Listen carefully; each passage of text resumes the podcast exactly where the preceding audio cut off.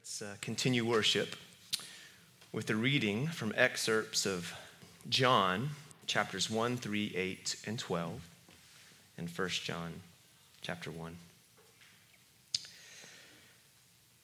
In the beginning was the Word, and the Word was with God, and the Word was God. He was in the beginning with God. All things were made through him, and without him was not anything made that was made. In him was life, and the life was the light of men. The light shines in the darkness, and the darkness has not overcome it. There was a man sent from God whose name was John. He came as a witness to bear witness about the light, that all might believe through him. He was not the light, but came to bear witness about the light. The true light, which gives light to everyone, was coming into the world.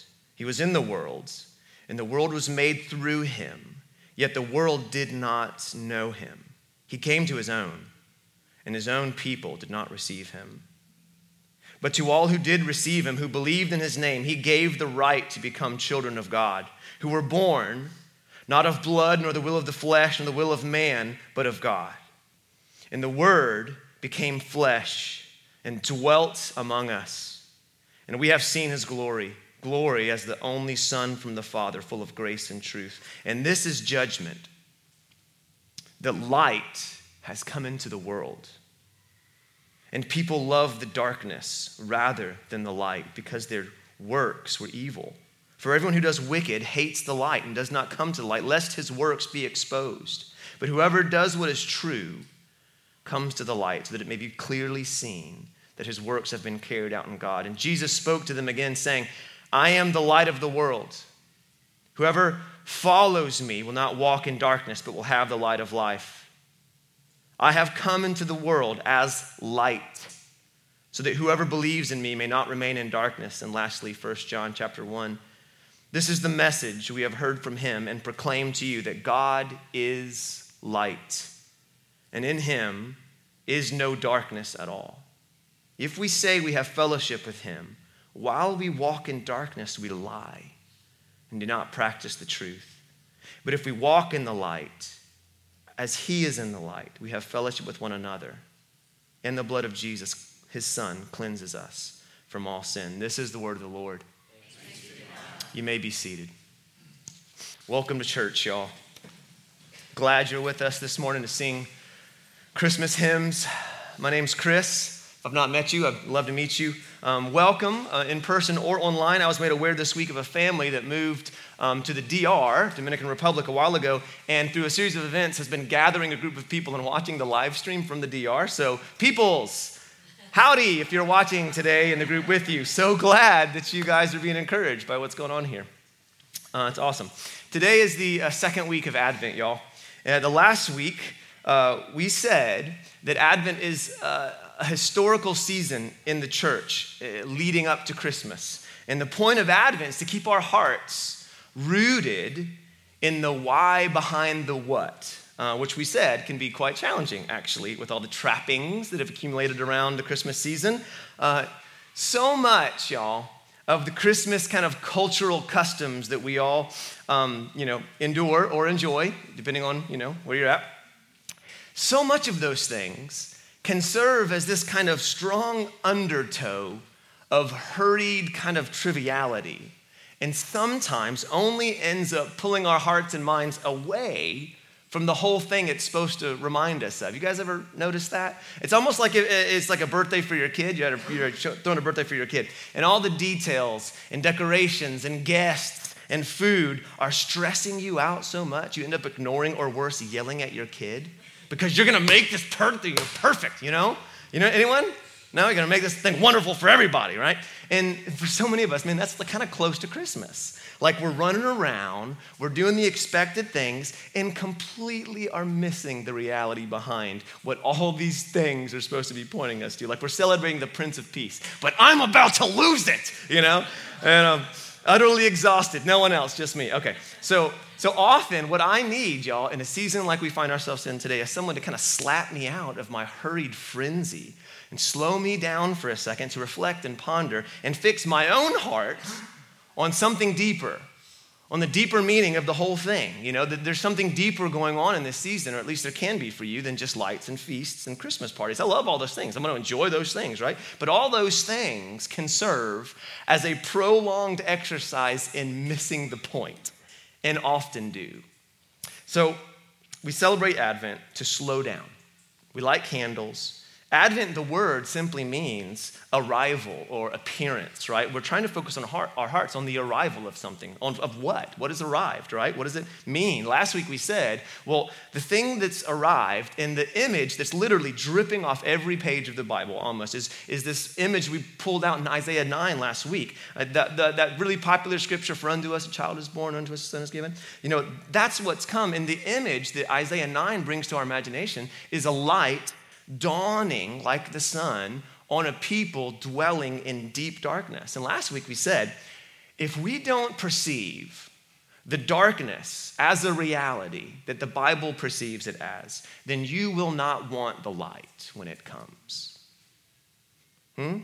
You can say it this way if you don't understand the nature of the darkness that we swim in, right, you will not value or desire the nature of the light that's coming. It's like a fish. You know, like a, tell a fish that he's swimming in water. He's like, what are you talking about? What's water? Because he's just always known it. And for many of us, that's, that's darkness for us. We've just always known it. And so when you try to tell someone, yeah, but, but things aren't as they ought to be, they say, what are you talking about? Things are fine, dude. Right? And, and, and it's, this is the reason, y'all, that we are going to sit in total darkness at our candlelight service. That's the whole point, is to remind us of this thing, right? It's why the candles down here are purple. That represents darkness. And the pink one is like the dawn in the morning before the sun rises. All of this, y'all, all of the season of Advent is not just about light, it's about darkness. It's about sitting with what the darkness has done to us, what it continues to do to us. And if we miss that, then when the light comes, we'll say, Who cares? What does it even mean? We'll misunderstand it. Or worse, as they did in Jesus' day, snuff it out. Say, What was that? who, who turned that on, right? During Advent, y'all, it's the darkest time of year, winter solstice. And we remember in the darkest time of year that there is another type of darkness in the world, not just a physical darkness. Eh, that helps us understand it. But what we're acknowledging is that there is such a thing as spiritual, emotional, intellectual darkness. That's a reality.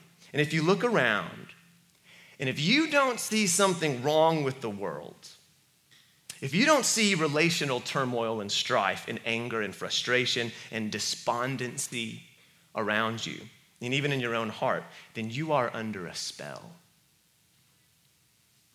The modern era has convinced you to whitewash the world, and you've adjusted to the darkness. You've learned to survive in it, and you've probably learned to use it to your own advantage. And of course, all of us have at some level, right? And this is the bulk of what I wanted to sit with as we approach Christmas morning. And as we sit in darkness for the candlelight service and as we light the Christ candle, right? Christmas means the light has come. And it's supposed to be good news of great joy. But today, what I, what I want to pick up with is exactly where we left off last week is, is that good news to you? And the question that we have to wrestle with today is how do we respond to the light? So let's be real, right? All of us, at one point or another, have used darkness to hide what we are doing. What's, what do I mean by that? Well, you didn't lie. You're a Christian, right? You just left a few things out, right? You just left out a few incriminating details, right? Um, it's not lying, you're just omitting, and that's using darkness, y'all, right? That's relying on darkness.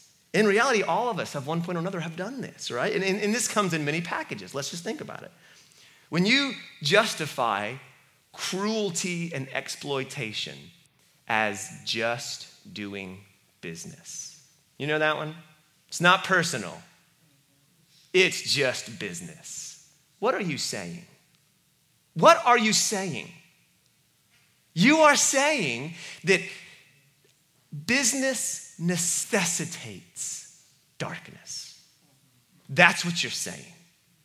You are saying cruelty and exploitation and deceit are necessary tools to survive. That's what that phrase means, y'all. Or we label things like lust and selfishness as self care. You've just called it something else. It's still darkness, right? That's living in darkness. Cruelty, rage, violence, selfishness, that's living in darkness, y'all.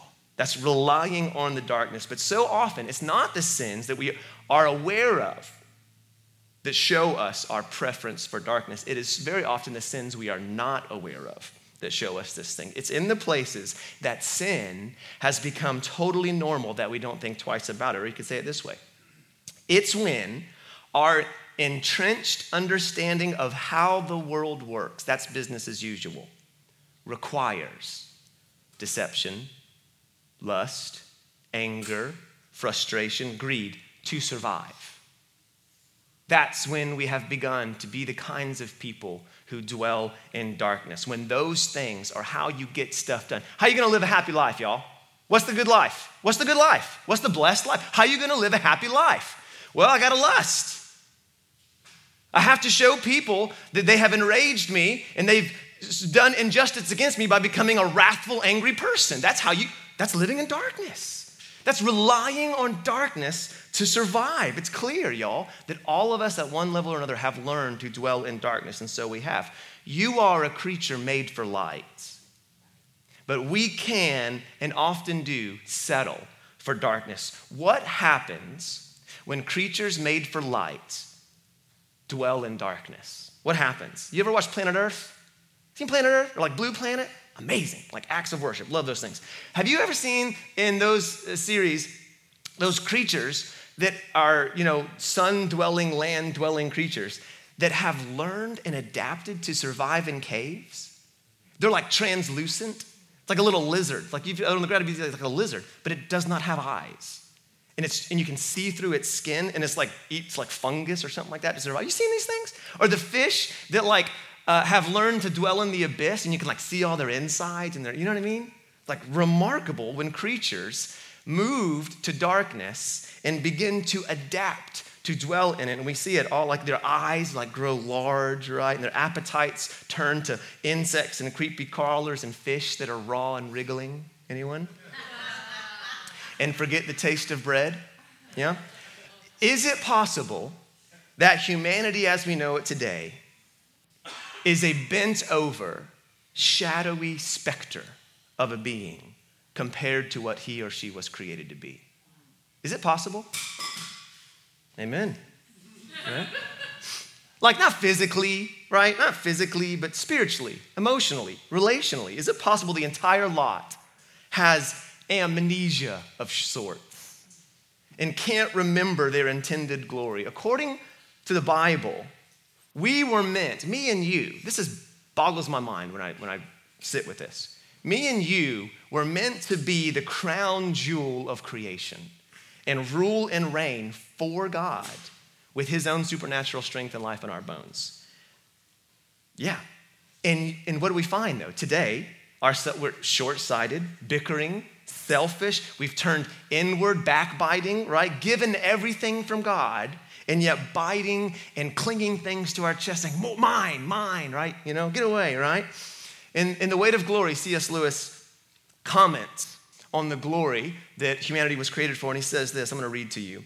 We must remember that the dullest, most uninteresting person you talk to may one day be a creature which, if you saw it now, you would be strongly tempted to worship, or else a horror and a corruption such as you meet now only in a nightmare. All day long, we are, in some degree, helping each other to one or the other of these destinations. It is in the light of these overwhelming possibilities It is with the awe and circumspection proper to them that we should conduct all of our dealings with one another. All friendships, all loves, all play, all politics. There are no ordinary people. You have never talked to a mere mortal. Nations, cultures, cultures, arts, civilizations, these are mortal. And their life to ours is as the life of a gnat. But it is immortals whom we joke with, work with, marry, snub, and exploit. Immortal horrors or everlasting splendors. See, Lewis is riffing off this idea that you have been made for glory.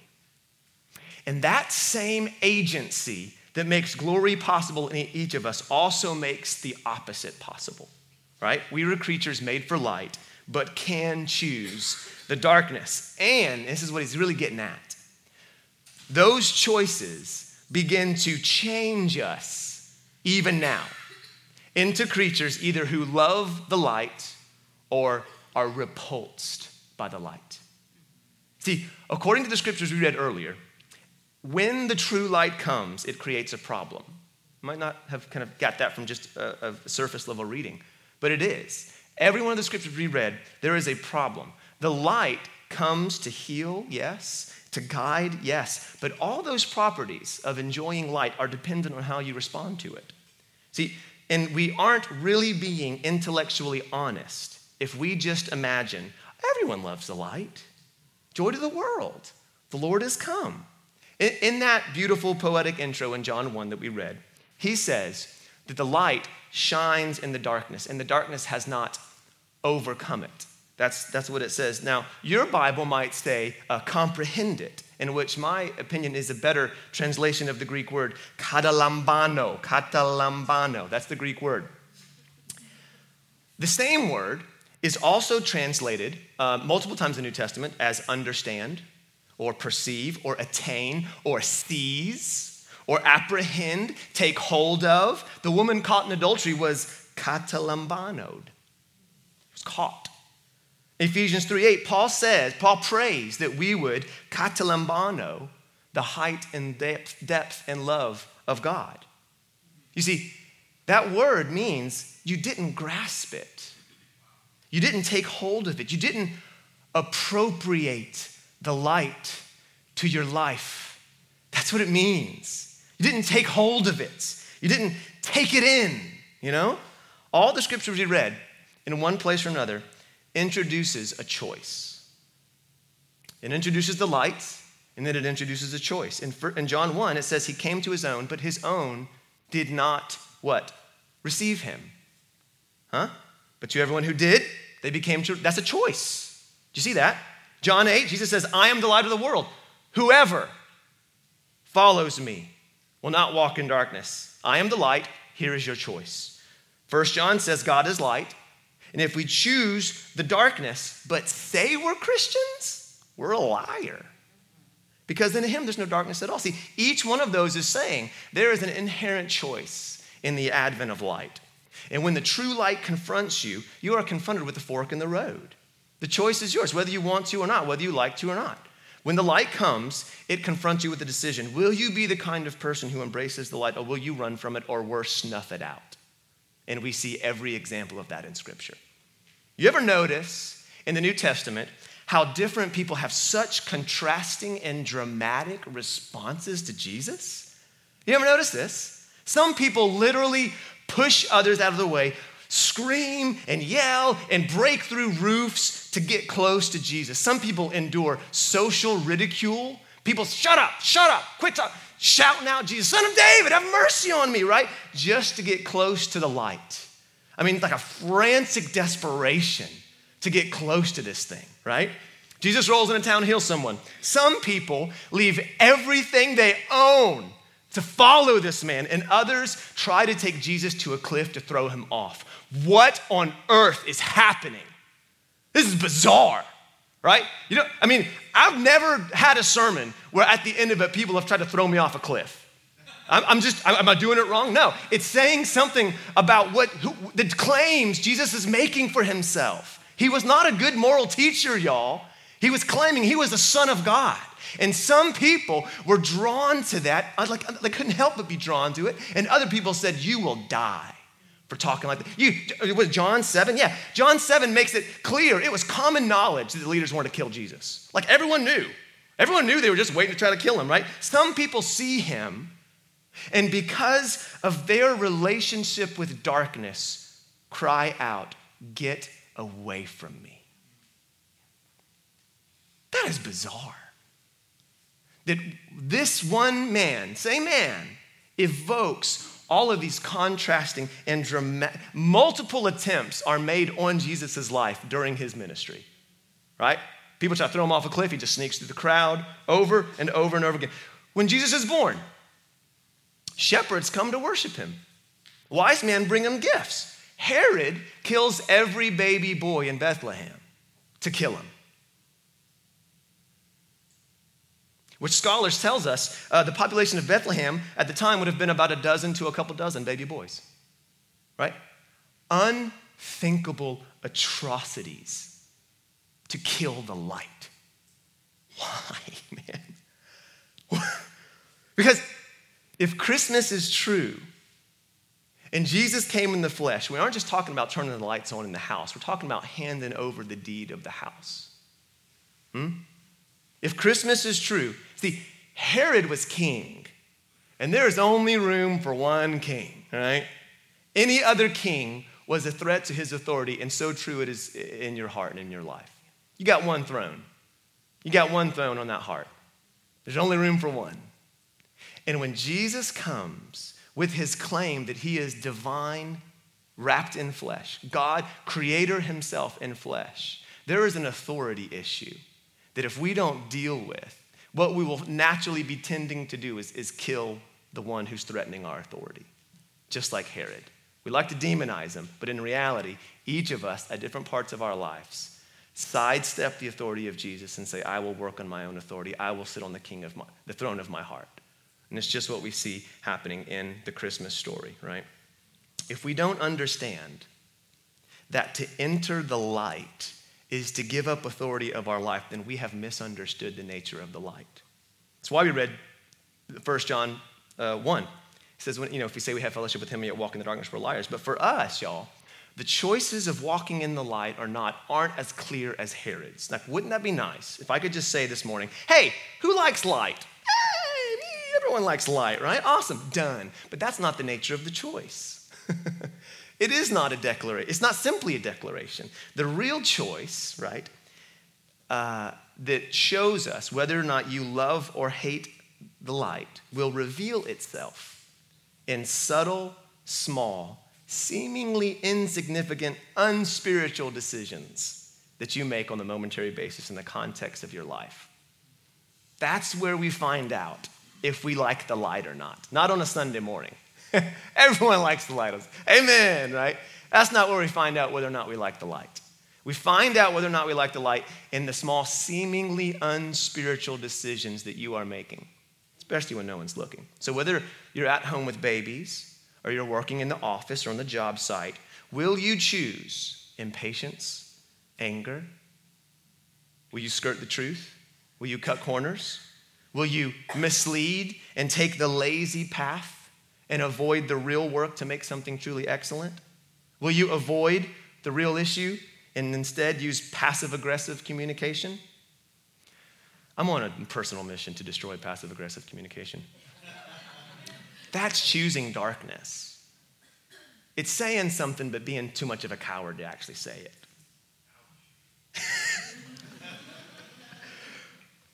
That's walking in darkness, y'all. It's walking in darkness.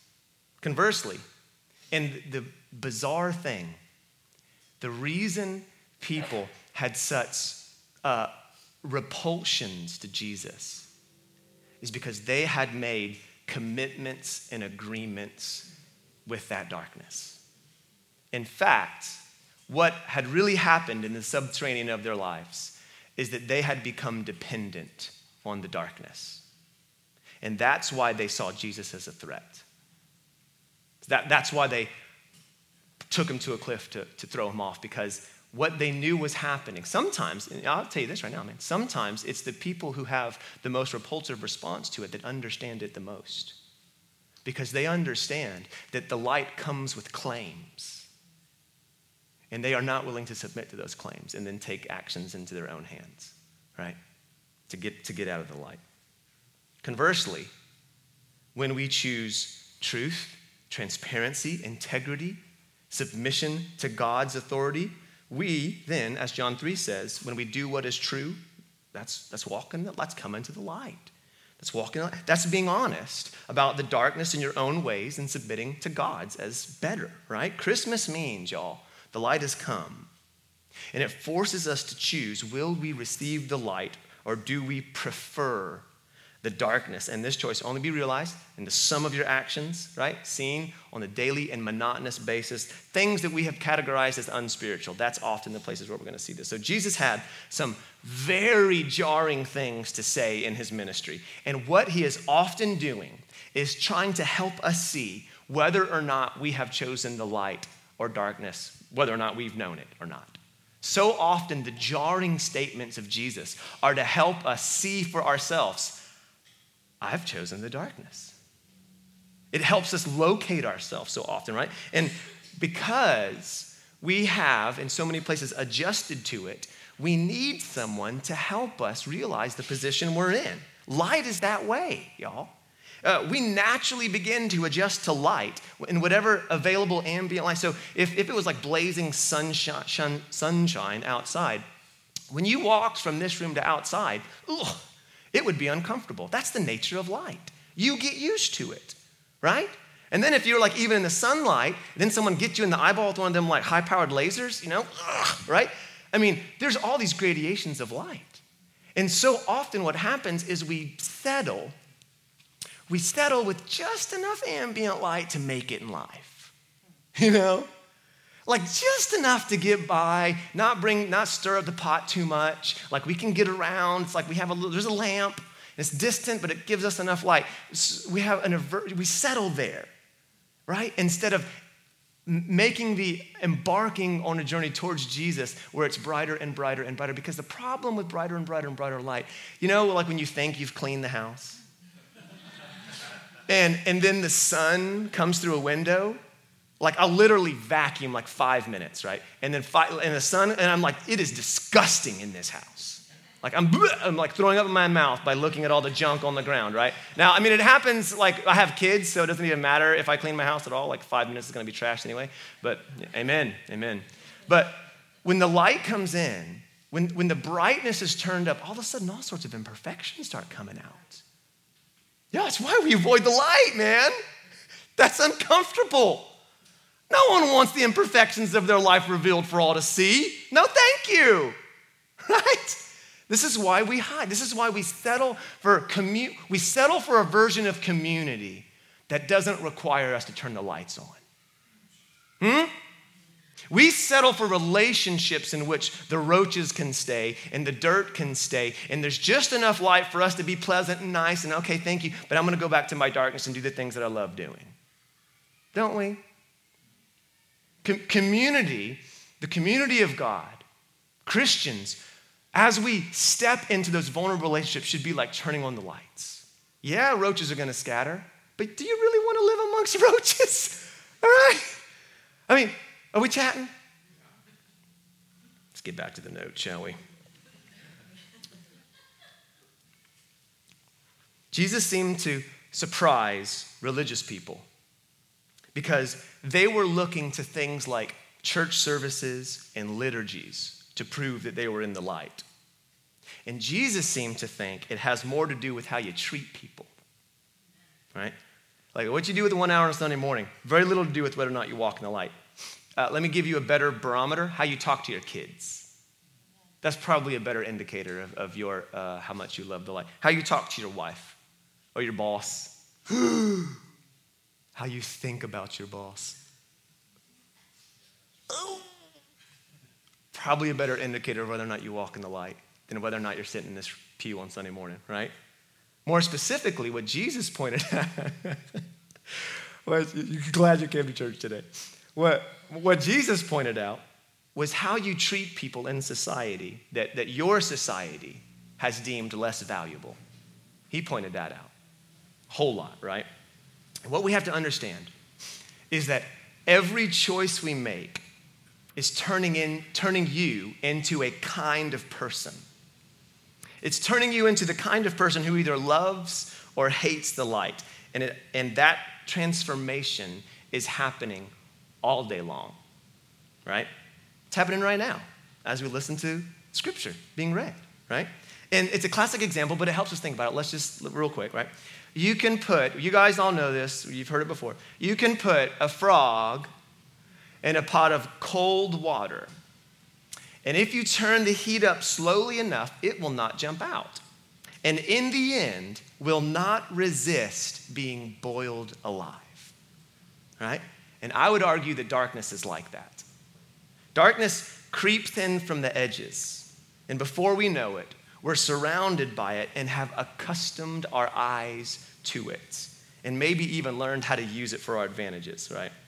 And when we do that, when we surrender to the darkness and refuse the light over and over and over, it changes how you respond when the true light comes. John 3 calls the light, what we read earlier, John 3, John chapter 3, calls the light a judgment.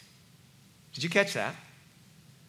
He says, This is judgment, that light has come into the world. Well, what can that mean? Well, it's obvious in what we've been talking about, right? I mean, we, we often, we think about light as a kind of a pure universal good, right? And this whole time, we've been talking about light that vanquishes the darkness, right? It heals. But how is light a judgment? Well, he tells us. He says, This is judgment. The light's come into the world, and people love the darkness rather than light because their works were evil, right? So the same light, life of men, right?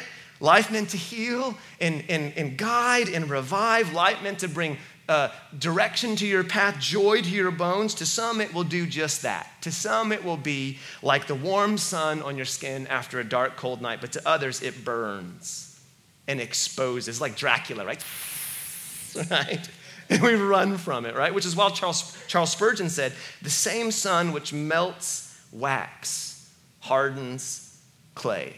He's getting at that one, that idea that they're the same thing, same source, same good intent. Did I get that right? Yeah, melts wax, hardens clay. The same source can affect people depending on how they've positioned themselves in drastically different ways, right? And really, the question I've obviously been trying to help you answer the whole morning is what kind of person are you? Right? We can affirm that light's better than dark all day long, but the question isn't do you agree that light's better than dark? The question is are you hiding parts of your life from others and from God? Are you using the darkness? Are there areas in your heart and life that God is simply not welcome? And remember, darkness doesn't just symbolize deceit and hiding. That's one expression of darkness. Spiritual darkness is all sin, whether you're hiding it or not. Right? Some of you are not even hiding it, right? And when the light comes, do you welcome its revealing properties as well as its healing properties? Or do we try to separate the light out? You know what I'm talking about? Like, give me the, give me the healing, give me the joy, but don't give me the revealing parts of it. Like, can I, can we? And you can't. You know, you can't know the joy of God's kingdom, you know, joy to the world, the Lord has come. yeah, you can't know the joy of God's kingdom until you surrender to that lordship. It will be, it will befuddle you. There won't be joy, right? To love the light is to reject the darkness. We can't say we just want the peace of Jesus and the life of Jesus, but maintain control of our life. You can't. You can't separate those things out. That's not the arrangement in Christianity. That's the pretend version of Christianity. To receive his light is to receive his kingship as well. This is Christmas. this is what it calls us to think about. This is what we're called to wonder at when we say, Joy to the world, the Lord has come. We would be silly to think that at the sign of an authority figure, everyone would rejoice. the king, right? Yeah, right? But to receive his light is receive his king. So let me, let's just take our pulse, then we'll get out of here, okay? Number one, are you hiding? Are you hiding? Are you using the darkness as an ally to maintain some attitude or behavior? Or are you holding on to a right to be angry, or unforgiving? Are you, are you depending on judging and looking down on others to feel strong and valuable, right? Because your response to the light will be dependent on your position to the darkness. Your response to the light will be dependent on your position to the darkness. And the picture I want to leave you with is actually uh, an image that stuck out to me from one of the sermons given this fall when I was out. Duck compared uh, all the prophets to people sitting in the darkness trying to light a fire with a flint. And I love it. I can, I can get there with my imagination. I can see them. I can see the darkness all around them, and then they strike it, and you can like see their face for a second, and then it's back to darkness, and they strike it again. You can see their face, right? And to me, this is a perfect picture of all humanity's attempts to vanquish the darkness. No matter how progressive, no matter how technological, no matter how advanced our attempts are, they are short lived sparks on the face of humanity, right? And they all seem to miss the real point because when Jesus came, he addressed the thing that we tend to ignore the inner reality of your heart. Hmm? And that's what I'm calling you to attend to today as we ponder the coming of the light. His invitation is to love the light, to be a person, to learn to love the light. And as painful as that process can be, it is painful. As difficult as walking towards that light may be, it is the only path that leads to life. There is no other. The pure gift of Christmas is the grace of His light. Is that good news to you? I, I, now, I, you know, I know it's hard to believe that people like us could be people who prefer darkness. I mean, look at you. You're lovely. We look great. I think the worship leader took a shower, you know, today. You know,